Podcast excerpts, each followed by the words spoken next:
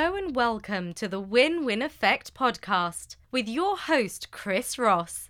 This is the show for anyone that wants to drive productivity and maximize potential in any industry. Let's take a moment. Have you ever wondered about the psychology behind the persuasive marketing driving you to take action, sometimes on products you never thought people would buy? Well, that's just what makes this podcast stand out from the others. On these episodes, Chris will break down proven strategies that his companies use to respectably enroll prospective students into the correct programs to achieve overall business success and fulfillment in life, you will get a rare centralized look into both sides of the buyer seller relationships that I'm sure anyone tuning in will receive massive value from to implement instantly. There are huge quantities of information or material from companies just trying to sell products but not many giving you the right information on how to build companies from solid foundations, focusing on customers actually winning as the outcome. The Win Win Effect podcast is a character based code for human interaction and collaboration in business. Time is the only non renewable resource in life. So, with this podcast, the outcome is designed to bring you value, to make it worth your time. In the previous episode of the Win Win Effect, we discussed two beautiful skills, anchoring and framing, and why it's so important to master as a salesperson. One of the things I am most proud of is that over the last 15 years, I have put so much of my time into understanding how the human brain works. There is so much to cover with anchoring and framing. I put a lot of thought into how I would be able to deliver it accurately to all of the listeners. My team and I sat down, and here's what we decided to do. For today, I want to have you take some notes, like I've asked you previously before, and send us an email with any questions you may have at info at thewinwineffect.com so my team can assist you. As you can see with these methods, focusing on when the buyer wins, everyone wins. You are understanding that when people buy with emotion and justify with logic. If you haven't listened to the previous episode where we discussed the opening of anchoring and framing, and how to pre frame, perhaps it may not make sense completely with listening to this episode. So I will ask you to listen to this episode and go back and listen to the previous episode where we discussed the intro and how to really pre frame everything as a salesperson with the buyer wins. Before we start breaking all this down, I'm going to need a commitment from you, from all the listeners out there. I'm going to need you to promise me that what you're about to hear most sales trainers don't usually go this much in detail for several reasons. Perhaps some don't have a deep understanding how the human brain works. If you can't promise that, then you are a sociopath. And do not listen to this podcast. I do not want you to use some of these methods and techniques to manipulate people's minds. The reasons why these methods work so effectively is that I have the intention of the buyer always winning. I'm doing this for their benefit, not a salesperson's benefit. So, do I have everyone's agreement? Yes, yes? All right. Who's ready for part two of anchoring and framing discussion with myself and Wes Baiz? You are, that too. Let's dive in. You know who knows how to use this masterfully? Donald Trump. Completely. I was about to say that. Despite whatever you could say about him, you have to be able to appreciate the salesmanship. I'm obviously not trying to get into a political conversation, but he's probably the best salesperson in the art of anchoring and framing. If there's anything Trump has made clear, that he has absolutely mastered the art of attracting attention. Much what he says is highly contentious. Contrary to how you may feel about him or you don't like his politics, he is not doing it to divide people or because he relishes making people dislike him. He is trying to challenge his audience. He delivers an uncomfortable message that requires many of his recipients to think about what he is saying. It turns out when people think things through, a decent percentage find a way of agreeing with him of his point of view. He is a genius at picking out the vulnerability of someone's personality. He can smell it, sense it, and trust it. So, for example, pay very close attention when he goes to make a statement. He'll make a small statement and then ask an open ended question from the audience. The audience is usually reporters. He picks out the vulnerability from their questions and is able to pre frame it, reframing it, or my favorite, future pacing or future framing it for everyone to see his point of view. No matter what you think about his point of view, you're able to see the picture and he's able to paint the picture for everyone to understand. When I watch his interviews, I see it time and time again. He could see their weakness, and it's not a physical thing he can reach over and touch, but he can see your weakness and play into it. Not the nicest thing in the world, but it's a certain gift I've never seen anyone else be able to do in politics. That's exactly what he did in an election. I think he put his finger on what the weakness was, the vulnerability of people, and he knows how to touch it. And people go along for the ride. He's a phenomenal salesperson, I have to say. Really, he could sell anything. But he did. The last time I checked, he's the president of the United States. No matter what you think about him. Wes, what's your input on this? Yeah. This guy's good at making deals. This is what he does. Haven't worked a day in his life. And think about that. You know, think about that. Like the the and this is for all the listeners. Uh, go back to why we'll use some of the language that he uses. And I won't go too far into this, but the why does he say huge all the time? I mentioned that a little bit. Why does he say huge all the time? You know, this is going to be huge, and this is going to be huge, and people started mocking it, right, and saying huge, huge, huge, Huge, right? huge. But- yeah.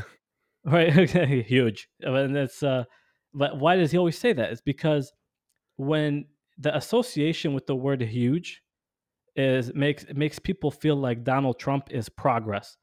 Donald trump donald trump is positivity right? He's he's looking out for them right? It's going to be huge. It's not we're going to win right? Those are the associations the positive associations with the word huge and that's why he says it so much and that's why he, he's constantly constantly repeating it throughout his speeches and everything else that he does is because he's going to make you feel a certain way about whatever it is that he's saying. So even if you might if you might not agree with him with about everything if he's constantly using that word then in your mind especially if you don't have quite as large of an understanding uh, you know as, about the topic that he's talking about you're going to feel good about it so uh, because uh, if you think about it it's not just the wall that's going to be huge right it's everything's going to be huge everything.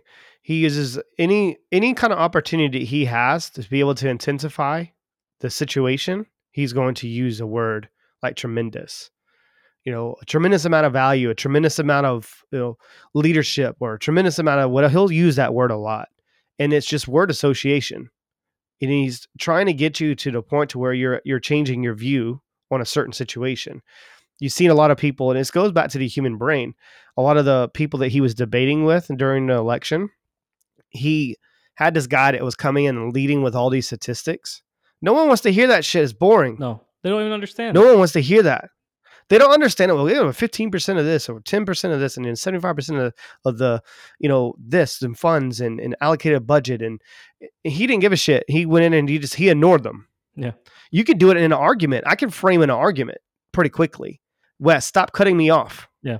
you're always cutting me off. Stop cutting me off. What I'm doing right there is I framed you. I put you in a situation or a binding situation where you can't do anything Right. unless you remove the frame because I'm making a statement, but that statement it could be positive, it could be negative, it could be anything, but I'm talking about something that where I'm provoking you and I'm baiting you. And that's that binding situation. He uses a lot of those. Yeah. But the point we're trying to make, and I hope all the listeners are following along, you're never going to hear a great salesperson say this. I know it's a lot to ask, but I don't like to say a lot of buts. you know what I mean? I don't use the word but, but because that takes away from the conversation. Yeah, you can frame that completely differently. Right? If if say you do want to say that statement, you can frame that completely differently to where it makes even more sense. So I know it's a lot to Mhm. ask. That's why I'm going to act like Donald Trump for a second. That's why it's going to be huge. Huge. Exactly. Completely different. That's why a lot of my students get a tremendous amount of value from our programs. Do you see? It's you're taking that statement and you're going to intensify it. And it's you're going to remove the frame around what's going to make them feel a certain way. That's the final point about the anchoring piece is that you need to resist the temptation to negotiate against yourself at all times. Just re- resist the temptation because you're going to get baited into it a lot of times when people ask me a direct question, Wes, and I'm trying to change the rapport or move the frame or changing their state, I might pause for a minute or they might say a wrong answer. I'll pause. Is that the best answer you can come up with? So remember how I taught you to XYZ. If you're using that method and you're using that type of mindset, do you would you get a different outcome? Would you believe that's going to get you to end result? I'm using these as statements, but I'm asking a question with that statement. I'm removing everything from it. I'm going to make if you ever if you ever get a call from me, ladies and gentlemen, good luck. you know what I mean? Like everything now that you're probably thinking this, and there's probably clients that, you know, that, you know, or inside my systems, inside my programs, but I'm doing this for the greater good of humans. And I want to make sure that I'm instilling a win-win effect inside of every situation I come in contact with. I want you to win. I want you I want you to be able to go to my programs and go and get you know, as, as enough knowledge and enough things that you need to be able to implement into your system to do better at me in entrepreneurship. But good luck, man, because I work hard on myself. I work hard on everything I do. But resist the temptation to fall into status quo. I'm not going to live my life that way, Wes. I refuse. I'm just not going to. I mean, do you have similar views with that piece? Yeah, absolutely. Again, it goes back to standards, right? And the standards actually has a lot to, to do with it all because eh, you falling into those traps, that usually is a reflection of your standard.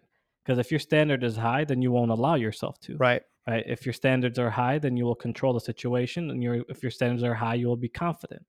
Right? Because you have a true ownership or a true belief, a very strong conviction that what you do is valuable, what you do is great right? And you are also great at what you do. So raise your standards and yeah, don't don't fall into the traps, mm-hmm. especially of don't fall into the traps of limiting beliefs. Whoever controls framing controls the sale. Remember this, write that down. So what is framing again? It's to gain control. To be a master closer, you need to understand both sides of the buyer seller relationship. And I hope everyone's grasping what we're trying to communicate here so imagine you're sitting or standing across from a prospect. Framing means their narrative of what's happening. That's all you need to remember.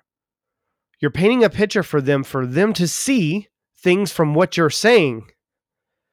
Especially if you're doing phone sales, that's hard for people. If you don't know how to frame and you're doing phone sales, you probably work at BI-LO or one of those grocery stores now. It's it, it, it, you need to learn, motherfucker. You know what I mean? Pick up a book. And you don't need to have the talent to be able to be successful in sales. You just need to learn what's going to be best for you to be able to break through people's bullshit and to get your point of point of view across. It's different for every person, but it's all well, it's, it's all about how you paint that picture. I want them to make sure that they know exactly what's going to happen. Chris said Chris mentioned it, you know, when I feel this way, he talked about that. Oh, it's okay. I know I'm going to bring it up with him later. Do you see what I'm saying? Like, I'm jumping out front of so many objections. We talked about this a lot. People don't bring it to me because I'm jumping and framing everything. It's exhausting, but it's effort. It goes into how much I care about the buyer's perspective. It's how much I care about their life. Wes, I me learning all these things and working on myself, it doesn't I don't need to own a consulting agency, but I get fulfillment from it. Do you see what I'm saying? Like I do it for a reason. I do it because I want to help change people's lives. That's my standard. Yeah. That's my so that's my standard in life. I want to I, I, do it because I'm trying to serve people and help people, not fall into this bullshit. You can go online, you don't have to search hard, man. It's always just gurus and all these people that don't know how to fucking tie their shoes, man. They don't. They don't. I met them. you know what I mean? That's what drove me to tap into the resources and go into accreditation boards and talk to these education people and say, how can I get my programs nationally accredited? That's for protection. That's going to remove the, I'm setting the stage right there and framing that they can we can be trusted as a company. I'm trying to do something different than no one else has done before because that's why I work as hard as I do. I'm trying to create a life that my kids can be proud of me, not just the people around me that's a whole different way of looking at life in general. But you see how this ties back into everything I fucking do, though, Wes? Yeah. I mean, essentially you also framed your life, right? You said this is the life that I want and I won't accept anything less. Right? So you automatically are raising your standard because it fits in with the frame that you have set out for yourself. Create. Don't compete, create. Blue Ocean Strategies. Read a book. Goes back to that as well. Blue Ocean Strategies taught me a lot. And that was one of the, the greatest books that I've ever, it's probably maybe I would say top three for myself in business. Is that he talks about not falling into what everyone's telling you to do. So, say for instance, you're a new salesperson. So, if you're listening up to this, if you're a new salesperson and you're trying, you're listening for this podcast because you want to learn something new and you want to, you know, do things in life that you never expect. But say for instance, your sales team is not up to par, they're not really helping you, and they everybody wants to have fun and, and then fuck off somewhere. I've been in that situation before and I feel you. It's got to be upsetting to work with people that don't, really don't want a future. It's upsetting because I've always wanted a bigger things in life, and I've you know sometimes I had to work twice as hard to get where I'm at. I feel, but it's part of the journey. Here's what I would propose for you: to write down some things on how you can improve, because energy is infectious. Because once you find out the methods and, and ways that you can improve, you're going to be able to start speaking through your results, if that makes sense. Like people don't have to like me, Wes, but they do respect my numbers. They respect the the hard work. But when you're leading by and letting your results speak for himself, I don't need to do this for my sales team to understand that I'm I'm better than they are. They can read my name on top of that leaderboard. They know what my name is. Don't don't act like you don't know me because it's I'm doing something you're not doing. It's lack of effort. I put myself into it because this comes from my competitive advantage. I watched my sister breathe through tubes, man. You know what I mean? To be able to fight to live, Wes. To fight to live. And you're going to tell me that you can't learn something new? Get right. the fuck out of here.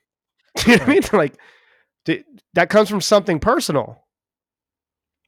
But it drives me. I learned how to take a traumatic experience in my life and let it drive me. God doesn't put you through situations in life, and I'm not trying to get spiritual here. God doesn't put you in situations that He doesn't believe that you can overcome. It's there for a point. It's there for a lesson. Right. Make it. I'll never. I'll make another point. My my my mom had eight back surgeries, eight, and I watched her suffer for years. My year into being married, my wife hurt her back and had to have back surgery. Do you think that he was preparing me for that? Absolutely. And you tell me that life doesn't make fucking sense. There's a purpose for everything you do in life. Like God gave you, or you are blessed with some type of level of talent. It's your job to find out what that is. It give you clues. Success leaves clues. You hear me say that a lot. It leaves clues. Discover more about yourself put in the effort, but you would rather go home and watch Real Housewives of dog shit and Netflix like freaking things forever. And you don't want to spend time on yourself. I'm and Wes and I had this conversation, and Wes probably like we had this conversation yesterday. I talk about sports. I used to love sports. I still do, but I don't watch it like I used to because I know that they don't give a shit anyway. You know what I mean? If I watch it or not. Do you see right. what I'm saying? Like I it's like I don't know, man. It just I don't want to go on a tangent here and lo- get off track, but it comes from I'm using all the things that I learned in life, but I had to make a decision. So all these decisions led to a huge choice, and that choice is my standard.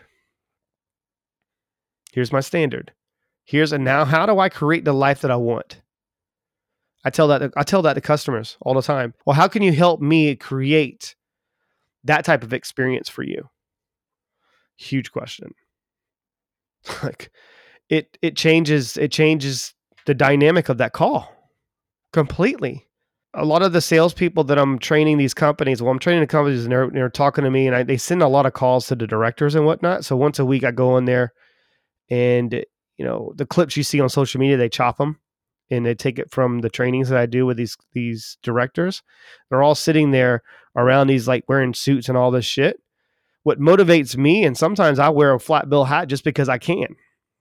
And what motivates me is because they're, I get motivated based off of how much results they're getting for their company. That gives me more motivation Do you see what I'm saying? Like it fuels me to watch I'm changing so many people's lives and I'm and not just touching their lives and training their sales team and helping them grow their companies to make more revenue and have more satisfaction ratios and success rates and keeping their accreditations. No, no, no. Think about the lives that are affected in a good way from the salespeople calling them for my methods that I'm trying to teach them. That's what I think about. Yeah, I was reaching millions. I mean, you're you're through helping a set group of people, you're helping millions of people. Every day I wake up and try to think of something and, and try to I try to exhaust myself in that 15 minutes about all the things that I'm grateful for. And I know all of you out there are probably listening to this and going, this sounds, you know, redundant. It, it's it's over. I hear it a lot. I mean, but it's different when you're hearing it coming and when you have so much passion into it.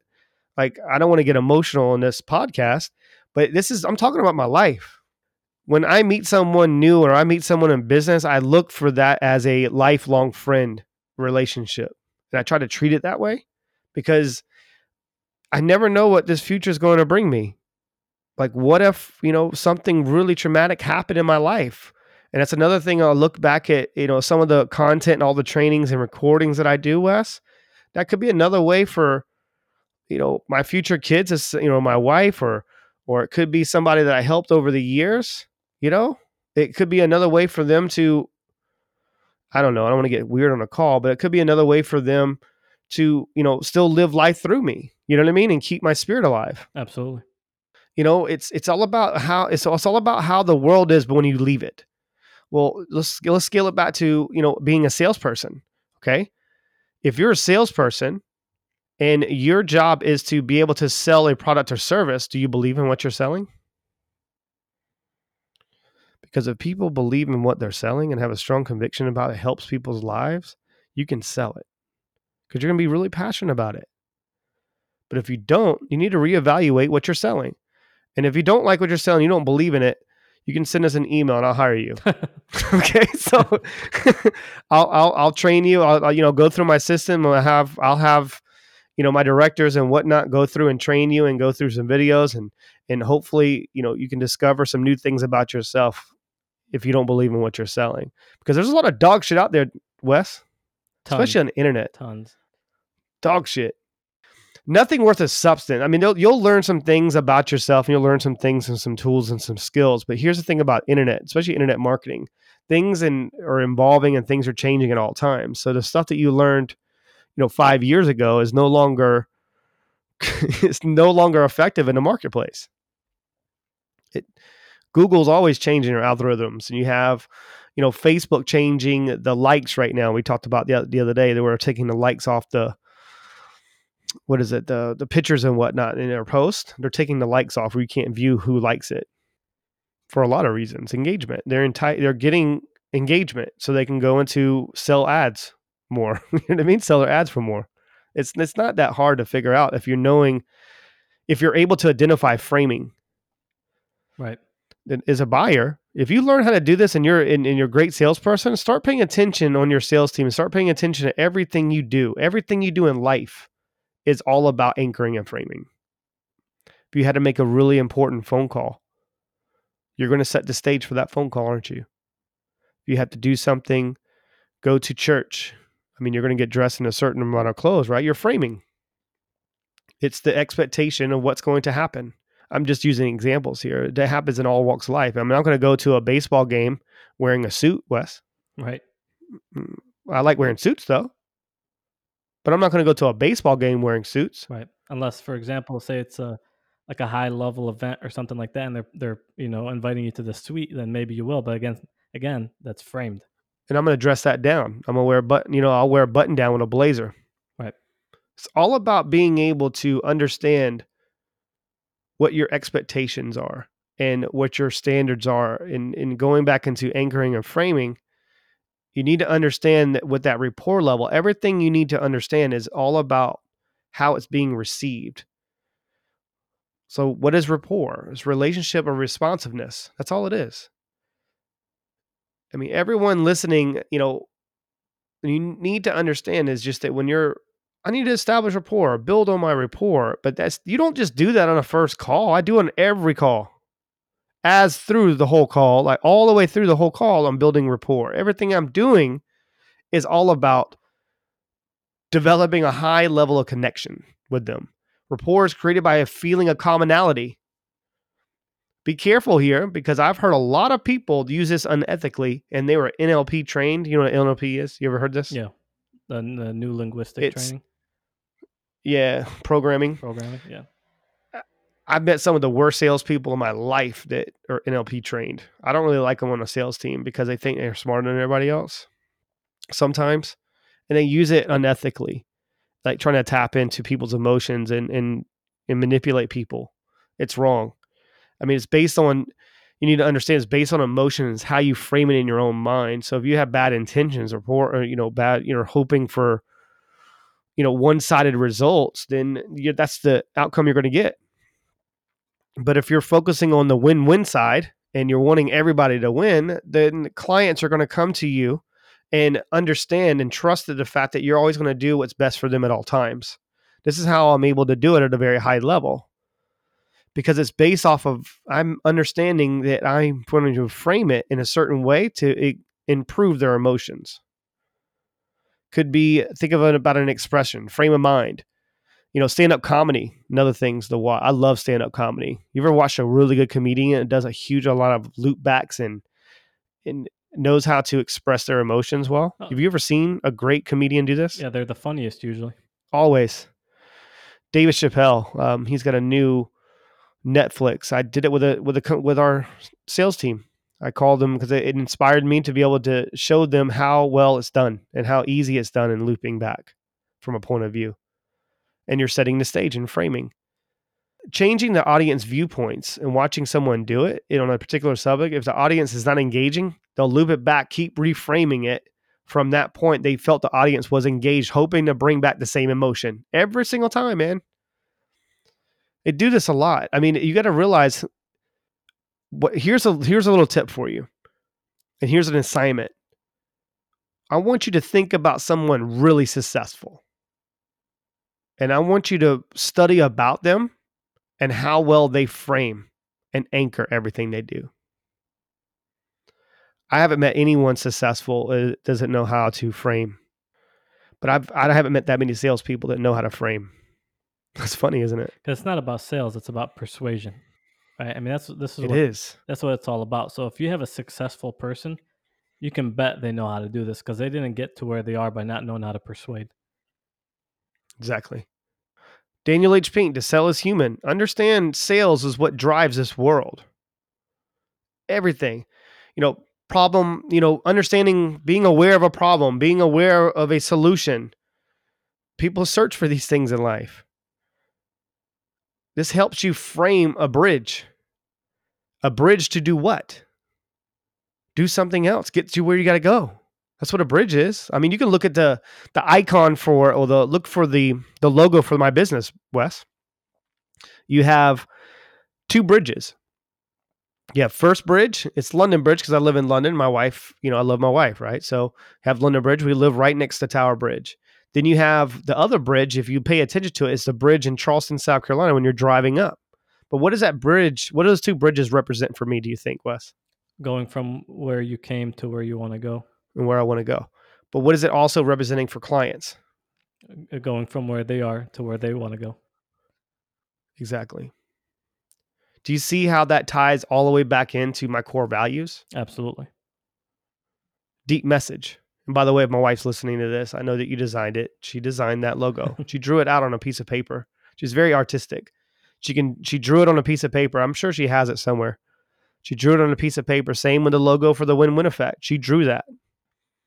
Because you know why? That's why I love the logo so much because it comes from my wife.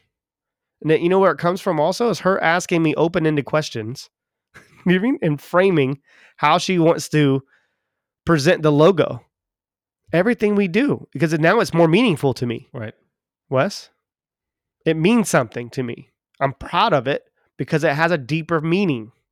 What's the percentage of communication done by words, do you think? Like one to five, 10 to 20, Say between ten to twenty.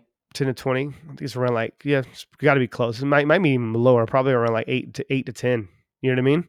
I read something somewhere it had like over 90% of skills people leave on the table. Like matching and mirroring, like Dr. Erickson's the one first person that, you know, brought this to humans is and I believe he was a genius. Tony Robbins studied a lot of his stuff. So you hear probably hear a lot of Dr. Erickson's uh, messages in Tony Robbins things because it works.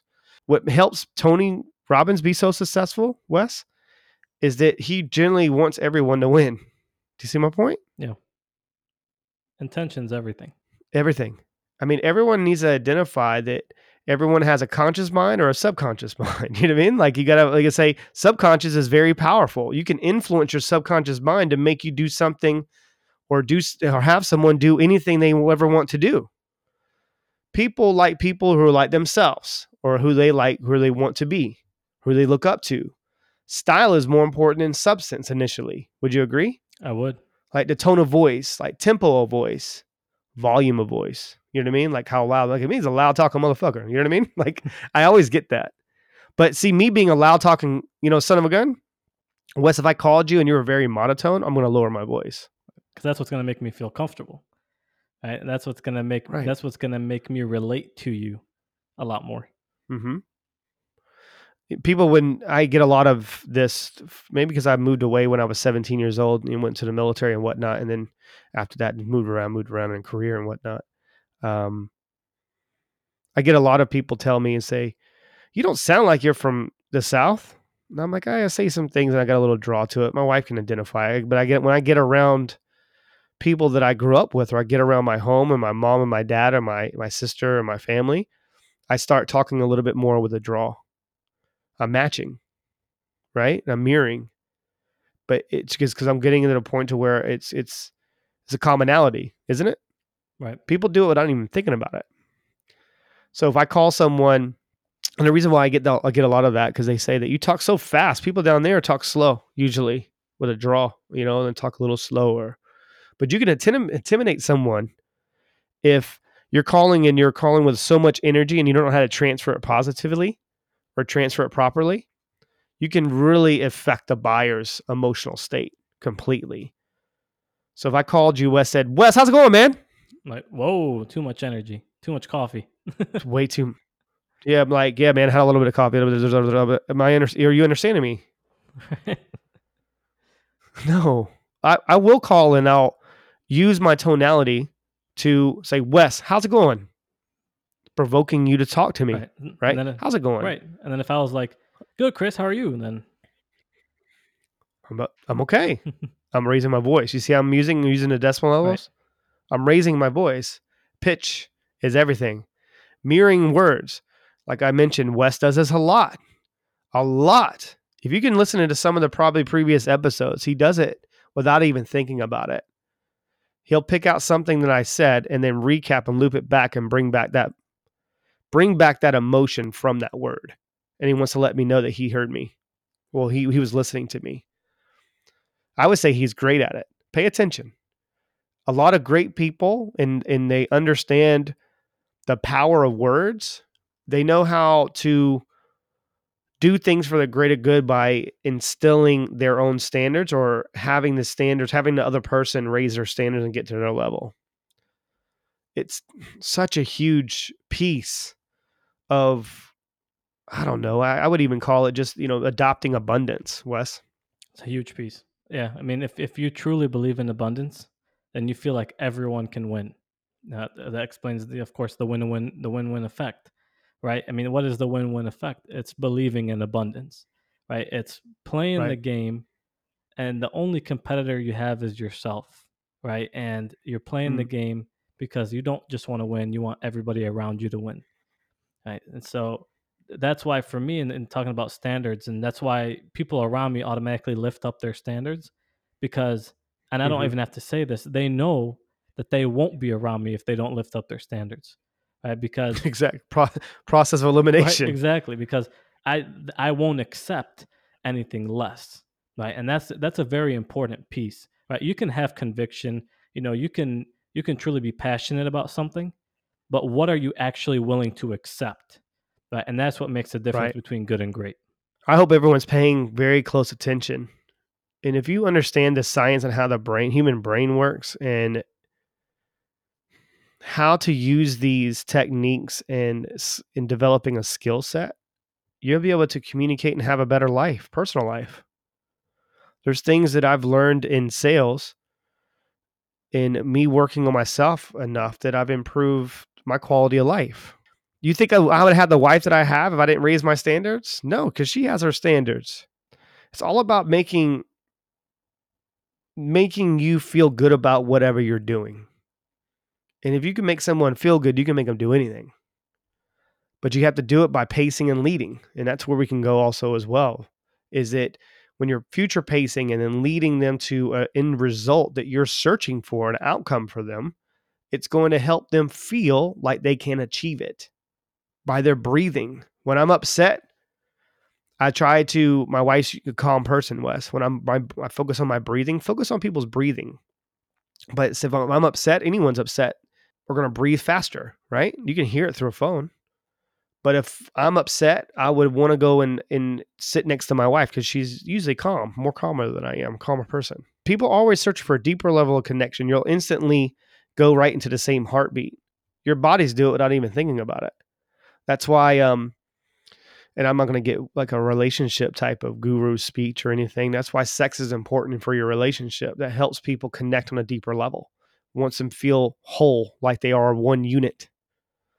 So when people have stop having sex is a good indication that they're not happy in their relationship or feeling connected with the person. Does that make sense, Wes? Makes a lot of sense. Like proximity, like everyone has a certain amount of space. I learned this in England. that, that makes them feel comfortable like I mentioned before, like London, it's a lot of these people they call it queuing, queuing up. We call it lining up, right? Standing in line. So if you if I you stand somewhere long enough, man, someone will come stand behind you in England. I promise you this, because they're so used to you know getting in line somewhere, especially at a train station. They call it a tube. But I've learned a lot about my personal space, you know, here because it's you don't really get a lot of personal space. I don't like people walking behind me at all times, especially making sharp movements. That's one way to get chopped in the throat. All right. But I just, I'm not going to do it. It just makes me feel a certain way. I feel uncomfortable. It makes me not want to be outside now. Who, you know, who listening to this freaks out when someone gets real too close to you? You know, I mean, you have to understand how that happens. I mean, understanding the proximity of how close you get with your questions when you're on a phone call. Right. Like, ooh, that hit too low. That hits too deep there's certain things that I will will expose on a call and and not go there because I'm not trying to get them to go to that emotion. Right. But if you need to, then you frame it first. Right. So the same Mhm. thing as being outside. If you're by a train station, if somebody's right behind you, you're going to feel a certain way. If they came up to you and told you, hey, there's not a lot of room here. Are you okay if I'm a little bit closer to you? You know, are you going to feel uncomfortable? Maybe now you're not as guarded. Right. right? Because they came and, and they at least framed the fact that they're going to be there, right? And made you feel comfortable about it. Same way in sales. If you're going to go into a deep topic or something that they potentially could feel like is too close of a proximity, right? Or something that's too close to their, you know, their comfort zone, hmm then you need to frame it first to take away the barriers and the unknown so that they feel like it's okay to proceed. Have you ever been to a restaurant and pay attention to the person sitting across from you or, or near you, and you start grabbing like a glass the same time they do? They'll they'll that'll get their attention. Have you ever done something something like that or match whatever they're doing or mirror whatever they're doing Yeah. Uh by an action? Yeah. It's a level of, yeah, it's a level of connecting and rapport. Like people do it without even thinking about, it, like facial expressions, eye contact. Be careful. Mirror what they're comfortable comfortable with. Don't freak people out. Don't be staring people down. Just like when you ever see someone walk in a room and they have just like a really like peaked expression on their face, like excited, and then when they walk in the room, and you're gonna match it. You don't even realize you're doing it. People have a way of being able to adapt to every situation. So that's why when I see people that are completely out of rapport or trying to jam product down someone's throat, being too pushy, you know, trying to sell, sales is easy. Understanding it and training is difficult. But if you're able to do it, you'll change your life. That's why I believe understanding and people having a deeper level connection could potentially change the way that people do business forever, especially in in sales. You know, is sales is a heartbeat of your company. Whoever is their energy's high and their morale's great and the culture's there, you're going to have a banging business. you just got to build the right program. you know what I mean? It's Right. It's that simple. It's crazy because, yeah, it's crazy. I mean, if you think about it, if you just, if if salespeople who don't understand this even focused on it a little bit or implemented it a little bit, they would see a complete change in in their volume and in the sales that they're making, and in their experience as a salesperson. Right. Uh, It's you you don't get to mastery like everything we're talking about here. You don't just get there uh, overnight just because you just heard us talking about it. Right? You start to try it. You kind of suck at it. You talk to a bunch of people, you get rejected from it. Right? But then you talk to some people and it works, maybe because the resistant as resistance isn't as high to begin with. And you feel comfortable there, and then you challenge yourself a bit more, right? And then you start understanding a little bit more about what you're doing, and that's the progression sales is uh, sales skills and, and raising your sales skills is a prog- is a progression right and so everything you're hearing you need to implement and you need to implement and understand that it's not going to go exactly how we're telling you it's going to go right now Mhm. it's gonna it's at first it's probably going to suck a little bit but but you're going to get better and better and better and that's how you become great making people feel comfortable. And and repetition is a true mother skill. And what Wes is talking about, you you don't you're not going to know how good you are at something until you try it. And life is all about you know figuring out what your purpose is. Whatever you're talented in, great. But do you enjoy doing it?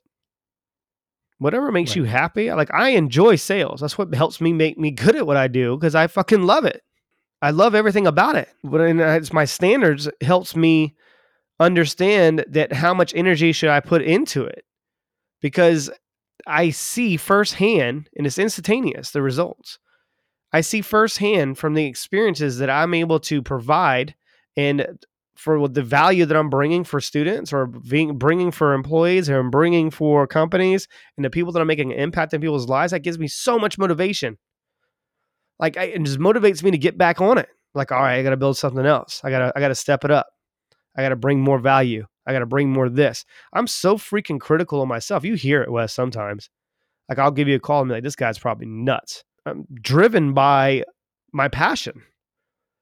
Like another thing that you can use as a salesperson, if you suck at sales, just start using your senses first. I gave that piece of advice to someone that really hated sales, and they actually started getting their mind impressionable to adopting different approaches because they're starting to use their senses. And they're like, oh, yeah, I do kind of like it though. And now that I see what what's going on, touch is another one. If I went behind you, Wes, and touched your back and you didn't know I was there, would I startle you? of course Of course. It's personal space is another one, right? Proximity. But if I touched you, I don't let nobody touch me. Like if you ever s- taught to go to an event and people hand gestures, they'll move their hands in a certain way. Another person will move their hand. They're having a one-on-one conversation. Pay close attention to these things. These sales taxes are easy to easy to identify if you know what you're looking for, easily. And that's what makes it difficult for me going out with my wife and people trying to sell me. Like I almost not want to buy from you. You know what I mean? Like I'm like I can't, I can't. It's against my like religion. You know what I mean? Like yeah to buy from you right now. Like you fucking suck at what you do, man. It's awful. It turns me off. Like people, how people shake my hand. You know, you have the fish handshake when they're not really that confident. right It's the, what does that say? Big picture. Uh, they don't know what they're doing Like oh, I'm a little nervous. Clam. You know what I mean? It doesn't mean that their hands are clammy or whatnot. But I'm talking about the the strength of the handshake. You don't need to break my hand or anything. I get this a lot um, here in England. I'll shake people's hands and like, ah, come on, man. I'm like, I'm not trying to break your hand or anything, but I'm going to give you a nice firm handshake because I'm letting you know I mean to, I'm serious and I mean to do business. right This is what I this is what I do. I'm a serious individual. That's how I carry myself. It's not that I walk around trying to beat my chest in Napoleon complex or something. No, it's not. It's just I walk. Com- I'm I'm confident in what I do and who I am as a person. Right. I'm just confident. right I'm not cocky. I'm just confident. You know, it's a difference, and understanding that difference is a key. Uh, it's a key way for you to understand how to separate yourself from people that you're trying to compete with. In my opinion. Right. Yeah, I mean, ultimately, raising your standard is raising your expectation, right? That's why you can't stand being sold to by a shitty salesperson, Oh, right? Because it, it just doesn't it doesn't work. I truly enjoy being sold to, right? I want you to sell me, right? And if you know what you're doing, even if I don't need what you're what you're selling, I will still buy it because I enjoy being sold to, right? Because I I and we talked about this the other day. We we love greatness, we love talent, right? And when we see it, and when we see people who are work hard at their craft, we enjoy watching them or being involved, right? So it's it's the same thing. You raise your standard, that means you raise your expectation. If you do that as a salesperson, you're not only raising your expectation, but you're raising your expectation from the client as well. Right, right. That's a, that's a good point. People buy with emotion and justify with logic every time. I don't give a shit. Everyone has the same brain. We all have the same freaking functions that everybody else has. I'll prove it to you. I'm going to say something and I want you to give me an honest response, Wes. Would you rather have a 10% chance of failing or a 90% chance of passing? Ten percent chance of failing. It's the same fucking thing. See what I'm saying? yeah. What did I do there? Well, you actually you asked uh you asked the same question, but based off of my response, I know I answered it, you know, in a funny way. Right, right, right. Yeah, yeah. The based on my response, you can tell how the way my mind works, Mm. right? Because if I want a ninety percent chance of passing, then I'm a, I'm a more positive thinker, Okay. right? And so I'm I'm a more I'm more of an opportunist. But if I want a ten percent chance of failing, you know, I only want ten percent of chance of failing. That means I'm risk averse, right? That means I'm a little bit more fearful. Right. Now, so now I identified your fear. Yep. You tell me I don't know my shit. And it's not about, and I'm not trying to sound a certain way, but that's what people see. And that's what I identify with people that know their shit. I like this guy. Like I like this woman. Yeah. They know their shit. Confidence overrides everything and mistakes that you could make in a situation. I've made so many mistakes during my career. I'm not great at what I do. It's just that I'm I'm dedicated to do anything in my power to make sure that I'm going to improve every day. So a lot of things that I say in, in a lot of trainings, like I don't say it because it sounds great. I say it because I live that shit. I am dedicated every day to become 1% better. Every day. If everyone did that and was dedicated to become 1% better every day, this world would be a different place. That's 365% growth in a year. That's what I'm addicted to. I don't give a shit about money. It's not about making money or creating opportunities. I'm I'm so freaking addicted to growth. Yep. I'm just it, it drives me to do crazy things. Pain associated with loss is twice greater than pleasure associating we gain. We all dislike losing. That's one thing I don't like is losing. And the worst thing to that is beating yourself. And a lot of you out there are beating yourself. You have three sections to your brain. Everyone has a everyone has the same structured brain. You have an outer layer, the middle layer, and then the reptilian brain, the part of your brain that controls actually your fight or flight. Is it scary? Is it not scary? Should I do this? Danger, danger, danger. But understanding these three sections of your brain is important. The youngest part of your brain is the outer layer. It's responsible for such things as processing, written language, understanding information, complex thinking, calculating, and rationalizing your own decisions. As a salesperson, me saying that to you, Wes, why do you think that I took the time to try to study the science behind the human brain? because you understand that's how you're going to be able to influence and persuade right those those are the things that you need to know right so when we're talking about anchoring and framing and all of those things it's because we have an understanding of what it does Right. right to the psyche or what it does to the mind right? So you that you doing that is you you know chasing after that mastery level right and and that growth right? So it's it's important. It's actually really important as a salesperson to understand how the mind works. The middle section, the limbic brain, that's the part of the brain that processes emotional responses, gives you a gut feeling when your decision. Um, Simon Sinek wrote a book that I really enjoyed. To start with why. He talks a lot about this. When you, when I asked you that question, would you rather have a 10% chance of failing or a 90% chance of passing? I identified two things. I noticed the way that you answered that question, you said a 10% chance of failing. And of course, you entertained it for a minute. 10%, when you said 10% chance of failing, I identified you fear pain, and that's failing. That's that's where that's one of the biggest catalysts for you. And me knowing you personally, I know this about you. And I would answer it the same way. I'm not going to answer it 90% of passing because I can give a fuck. But I don't want to fail. you know what I mean? It's Right. I don't when I set goals, I don't set I set goals that are unattainable. I don't want to set a goal That's what's so hard about goals for me. Is it what's your goal? I don't know. I have different tasks. Those are I don't I don't really view those as a goal. Do you see I'm? I don't know. Does that make sense, or is that too deep? No, I mean it makes a lot of sense, but uh, it really only makes sense if you truly are someone who is uh, completely committed to developing themselves and growing and becoming better and mastering, right? So I understand it because I know that we kind of work in the same wavelength there. But yeah, it's it's it, once when you start.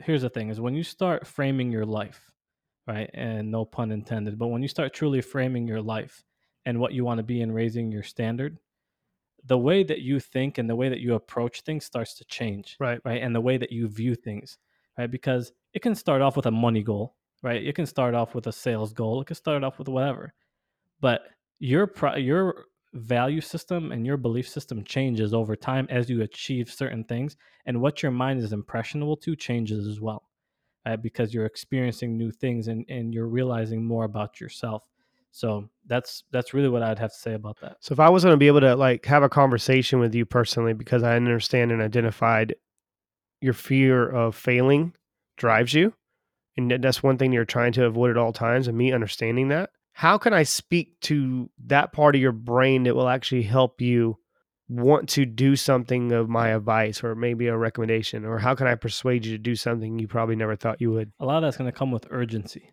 Mm. right so it's putting the urgency around my feelings right and the and the potential um the potential outcome or the the potential i guess negatives for me personally the potential negatives of what happens if i don't do something Mhm.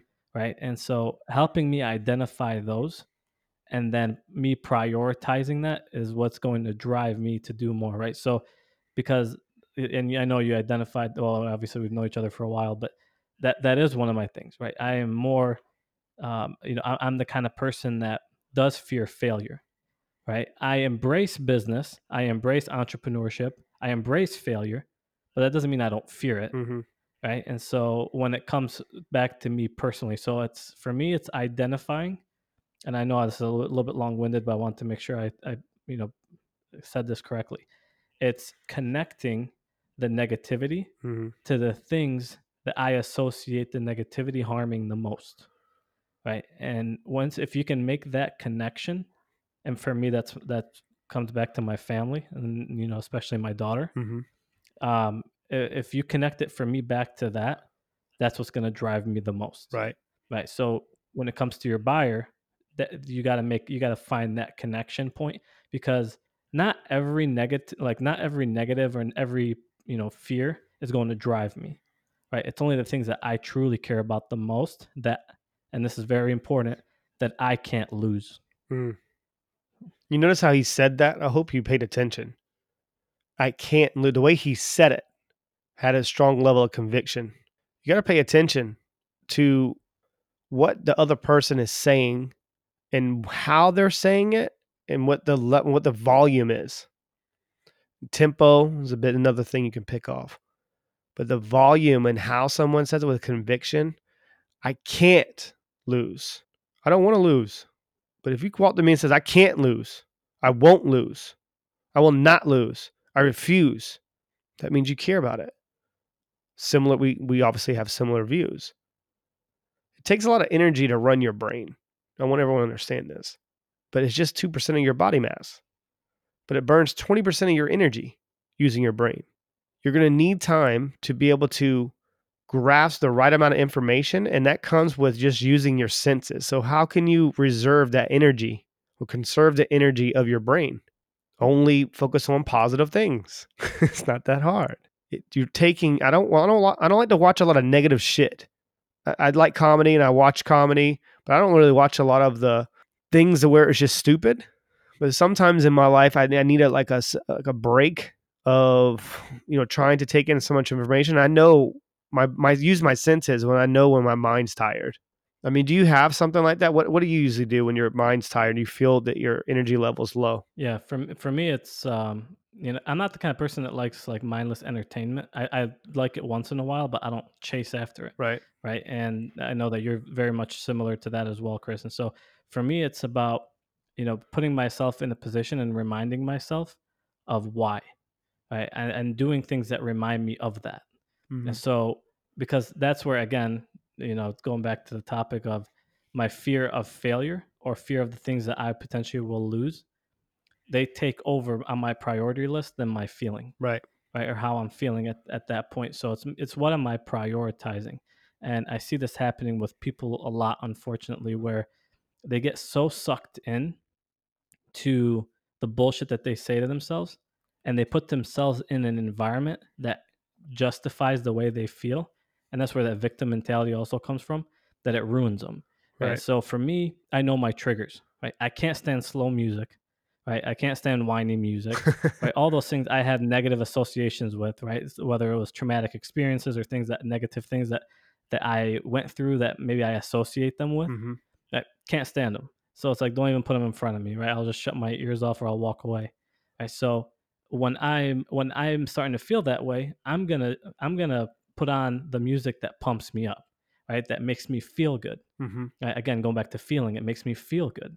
Because then when I feel good, now I'm gonna act good. Chances are less for you failing. Right, exactly. And so and some people pick up negative habits, right? That try to they try to make themselves feel good. Like especially that's where a lot of eating habits come from hmm right? Is you're trying to, you know, fill in the void of something, you know, usually.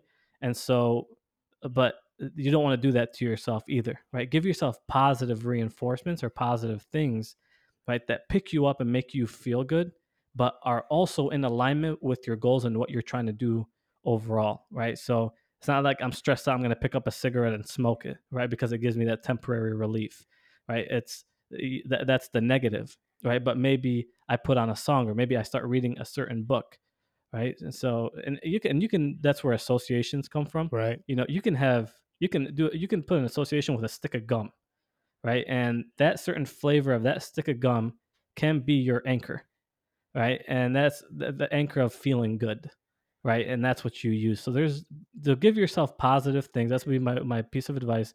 Give yourself positive anchors or positive things that you associate with and do those things when you're feeling negative or feeling a certain way. I mean, you can change the outcome and re-anchor something, can you? Like any kind of emotion. Of course. I learned It's this all ab- about the experience you have with it. exactly. That's where I was leading it to.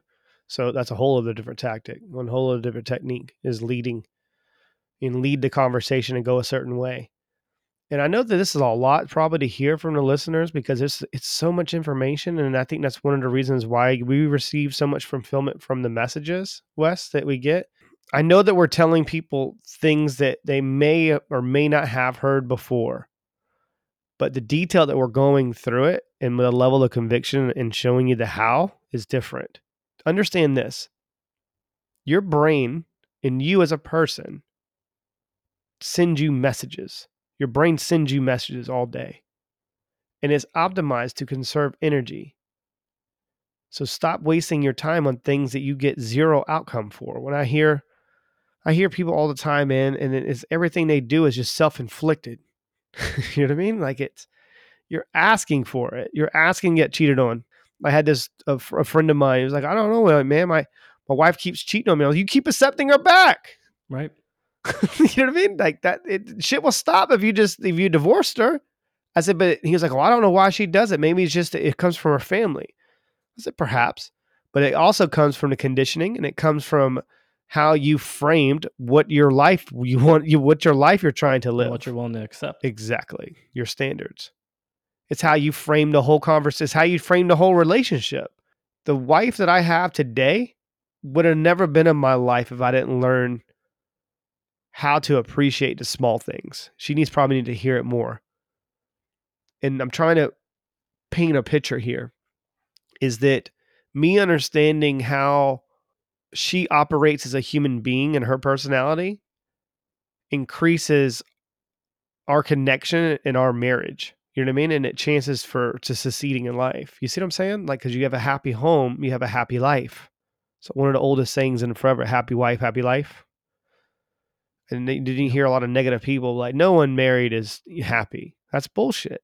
Right. I don't believe that could be true because I'm happy. I mean, there's times where things are a little bit more challenging, but it's me being able to anchor and frame it's helped me to understand that. Like, so say for instance, I used to be, have a fear of flying. Okay. So, and it wasn't really the fear of flying; it was the fear of me dying. like it's, it's, right.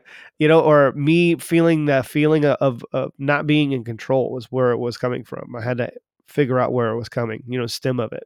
So, what I try to do is I try to associate myself or wherever I'm going and, and imagine in my mind as I'm on the plane. So then I, re- I remove the frame. I set the frame of thinking about the emotion that I'm going to receive, the you know feel when I get to where I'm going. Right.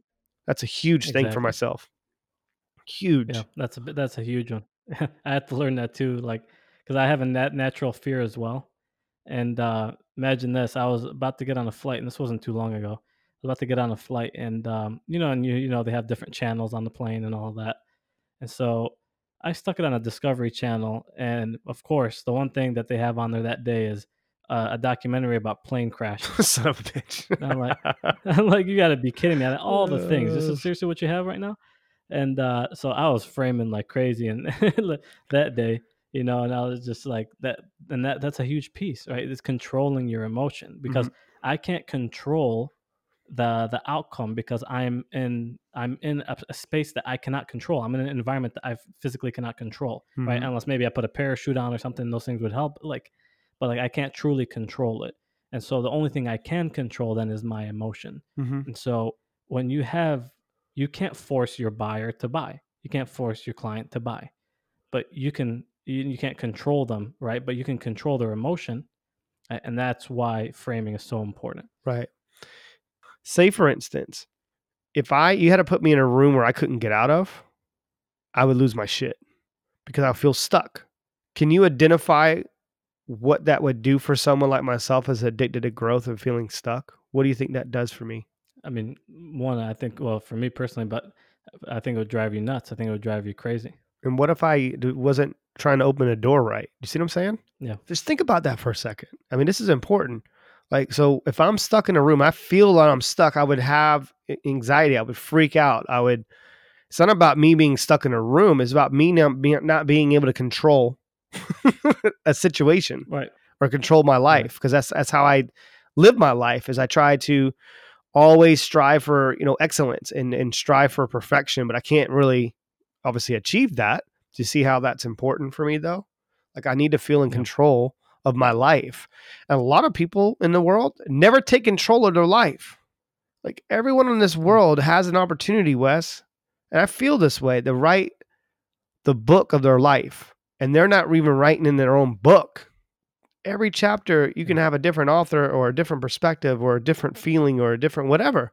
There's chapters in my life, Wes, that I'm not gonna like. I'm- I'll be happy to stand in front of a room and reading, but I'm still gonna do it because I'm authentic. It's part of it's part of what Right. let me here, led me here. It helps me be able to be grateful for the life that I do have now because all the shit that I had to like overcome. Right. Yeah. What That, Hmm. that's that's a huge piece. I mean, well, I would advise people as well, based off of that, is that you have to reframe your definition of control or the way you see Mhm. control. Right. Some people like, some people think that if they want to control their life, they need their perception of stability. Right? Right. And that is the furthest thing from the truth. Right. So redefine and reframe how you see control and start acting on it in such a way that's going to lead to the ideal outcome that you're searching for. Mhm. Right? And that's really what it comes down to. It comes down to a decision that says, I will not accept anything less. It has to start with that. I will not accept anything less, and I will always strive for more, and I will strive for X. Right. So that's my advice to anybody is start to really implement that type of philosophy because you will start to realize how limited you've truly Right. been. And, and everyone's probably thinking like, God, this is deeper than, you know, talking about anchoring and framing and, and going into, you know, mirroring, matching. And I know that we talked about competitive advantage and having that first call. But do you, I hope everyone out there is listening to, and what we're trying to communicate has zero to do with questions that you need to ask and scripts and protocol. Eh, Me making a choice and a decision a long time ago to be able to master my craft changed my life. So you're probably thinking right now, if you're in sales, like I really don't like sales, or I really want to. But it's fine. What I don't give a shit if it's in freaking customer service. You just gotta find whatever you like and enjoy the most out of life. figure out how you can make it easier for everybody else around you, then find a way to be able to work on those skill sets to be able to maximize that possibility. That's it. Game over. You win. It's one thing I won't live with, Wes, is regret, man. I'm not going to live with that No. shit. I, You know, and only go to things that you know. Only go after things that pull you. Mhm. Never go after things that you have to push. You know, uh, I mean, things should push you because you're pulled towards them. Right? I hope that makes sense. But if you have to force yourself, it's that's game over for you because it's not gonna. That's not gonna work. Right? But if it pulls you and you have a natural, uh, like you have a natural passion for it or something that a natural drive for it, then you're to care enough to do all of this right but if you find yourself that you're not that you don't care of course you want to work on yourself and develop yourself and, and start tackling those limiting beliefs but also ask yourself is what i'm doing in alignment right with what where i'm trying to go and it's funny because it's so simple yet people make it so complex. Hmm. but truly it comes down to y- you make a choice right? And you decide what you're going to do and then you don't turn back and you don't compromise.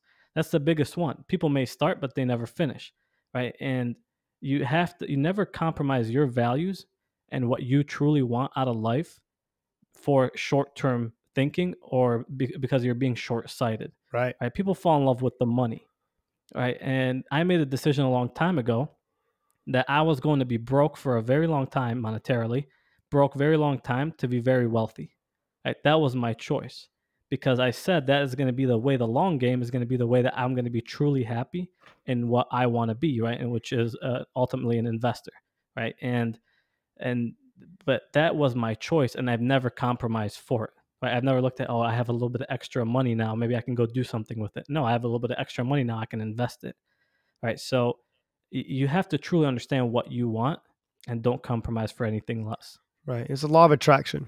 I mean, I know a lot of people don't believe in that. Um, I do. And this and this is very personal for myself. I struggle with that because I've been a fighter my whole life. My whole life, Wes. My family, it's just the culture of my family. It's just the environment. You know, it's just that we've always had to fight. My sis, you know, going to my sister, my dad working two to three jobs to be able to support, you know, putting her and get make sure she had the care. You have, you know, my mom having eight back surgeries you know me going through life in in the military me you know even afterwards and me struggling with my internal internal battles that, you know things that i had to overcome but it, what it was is that life was pretty much telling me and the universe was telling me that i needed to fix some things internally before i moved on so i started re- removing all the traumatic experience of my life and viewing as where's the lesson from this happening how can i prevent this from happening moving forward how can i be at peace with it.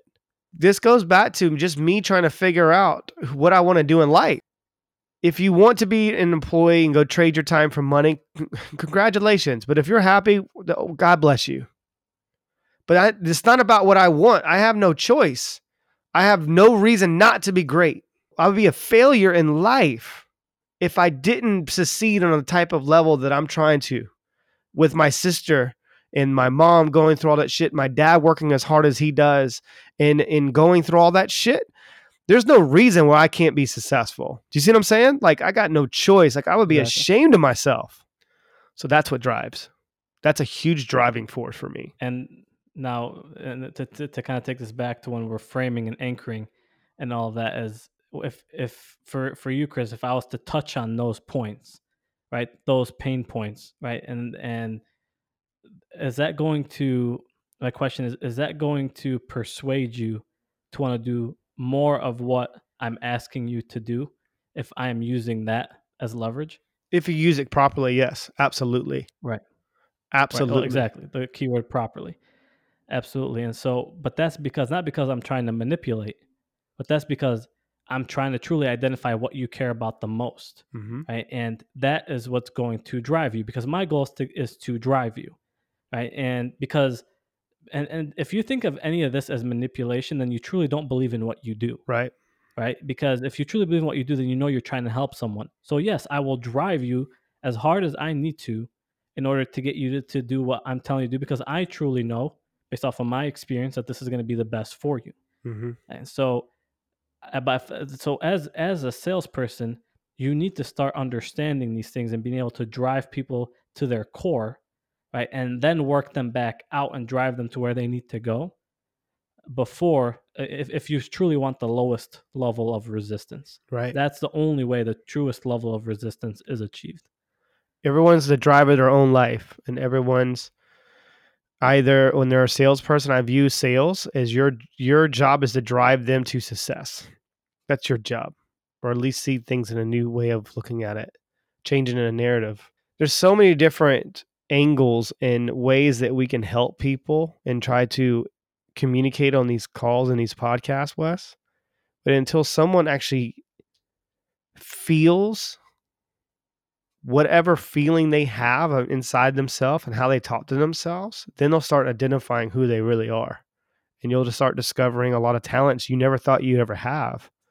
The feelings like, and I'm going to get real personal here feeling of being vulnerable, I struggle with because I felt like years ago when my sister passed away and she was my best friend, you know, like I didn't know like when I was a kid and I grew up in the same crib with her, I didn't know nothing was, you know, physically wrong with her. She was physically handicapped. I didn't know nothing was wrong with her, but that connection when we were kids changed, you know, everything for me. Because when she passed away, I felt like a part of me died. Yeah. It it, it bothered me for years, and, and I think that me kind of communicating this in, in the best way I know how. Forgive me if I'm not really staying on point with the framing, but I'm going to prove something to you and how impactful for that was for me when I realized that how to take what happened to me and remove and use that as my power, my driving force. It changed the changed everything for me. But then now that what I've gotten to the point to where this is a, this is the thing that can scare you and it scares me is that I need to sit back and realize that I won. And a lot of times when I'm coaching people or I'm training companies and, and I'm doing a lot in, in, in business or investing or whatever I'm doing, podcast, I view it as a way of therapy for myself. Wes, I don't call me crazy, but it's a way of therapy, kind of voicing and, and getting it off my chest. Because if that helps someone, God bless, so be it. Great. But the vulnerable side is what I struggle with. I need to sit back and realize that I won. And it's hard for me to be idle. Very difficult for me to be idle. I have to force myself to relax on a weekend, Wes. Yeah. Fucking force myself. Yeah. Like what my mom would tell you when my, my mom's listening to this, hey, I love you, mom.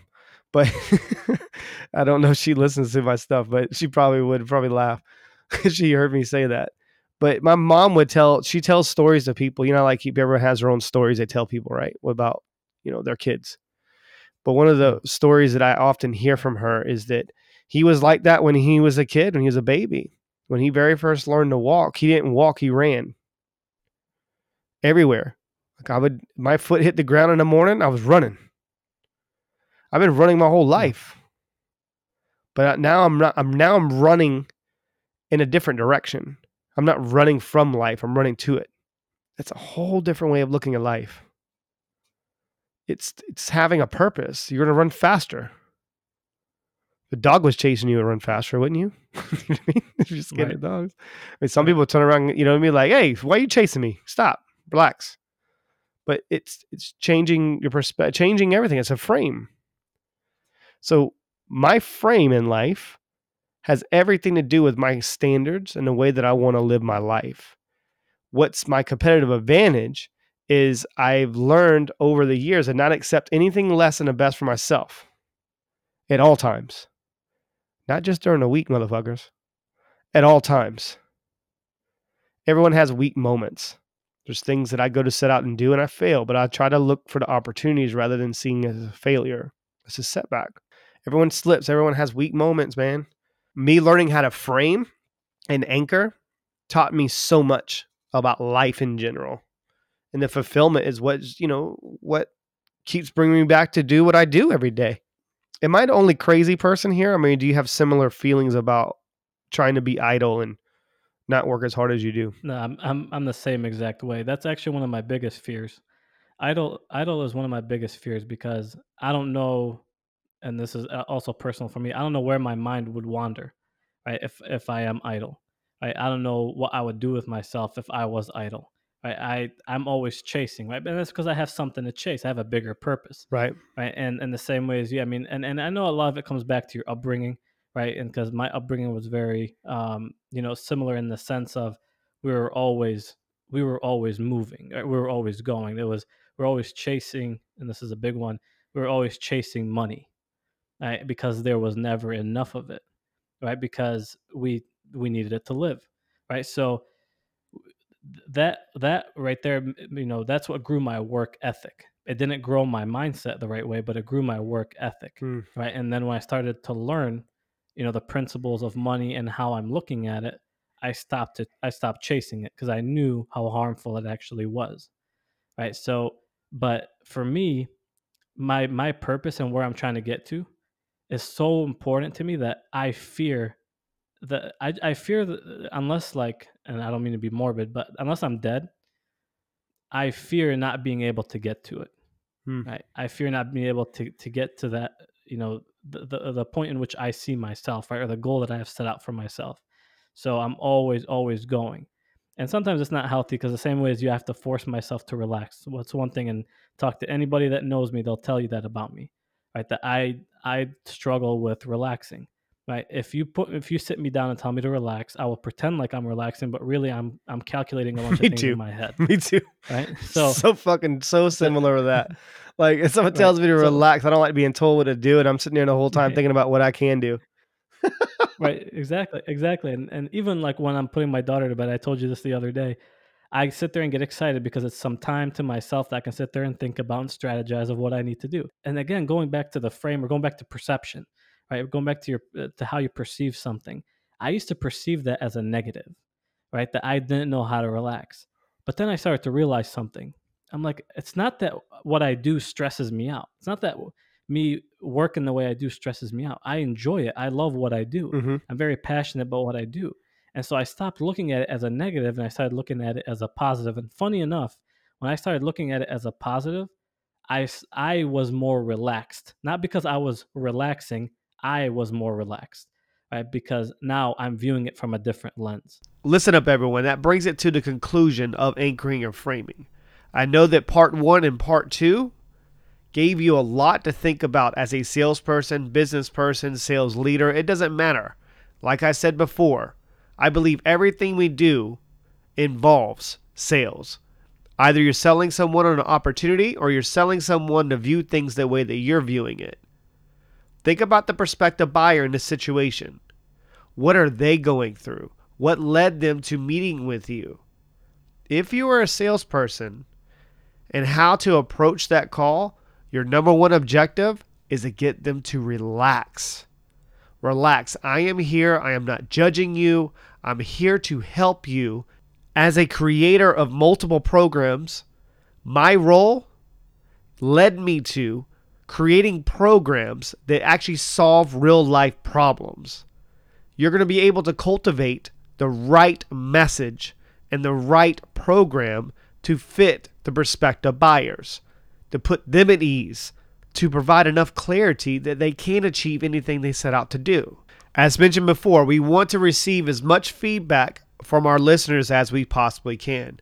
So visit us on tcrconsultingagency.com website, look for the podcast, and submit any kind of questions, comments, concerns you may have. On the next episode, we're going to go where a lot of sales trainers don't go with teaching people how to manage their pipeline built around their strengths and weaknesses to serve as many clients as you possibly can. I truly hope everyone is ready to actually learn how to multiply their efforts into massive returns. So, as always, ask yourself how can you get a little bit better each day? That 1%. So, keep moving, keep growing, keep learning, guys. Hope you got tons of value from this. Let's go win our day. Take care.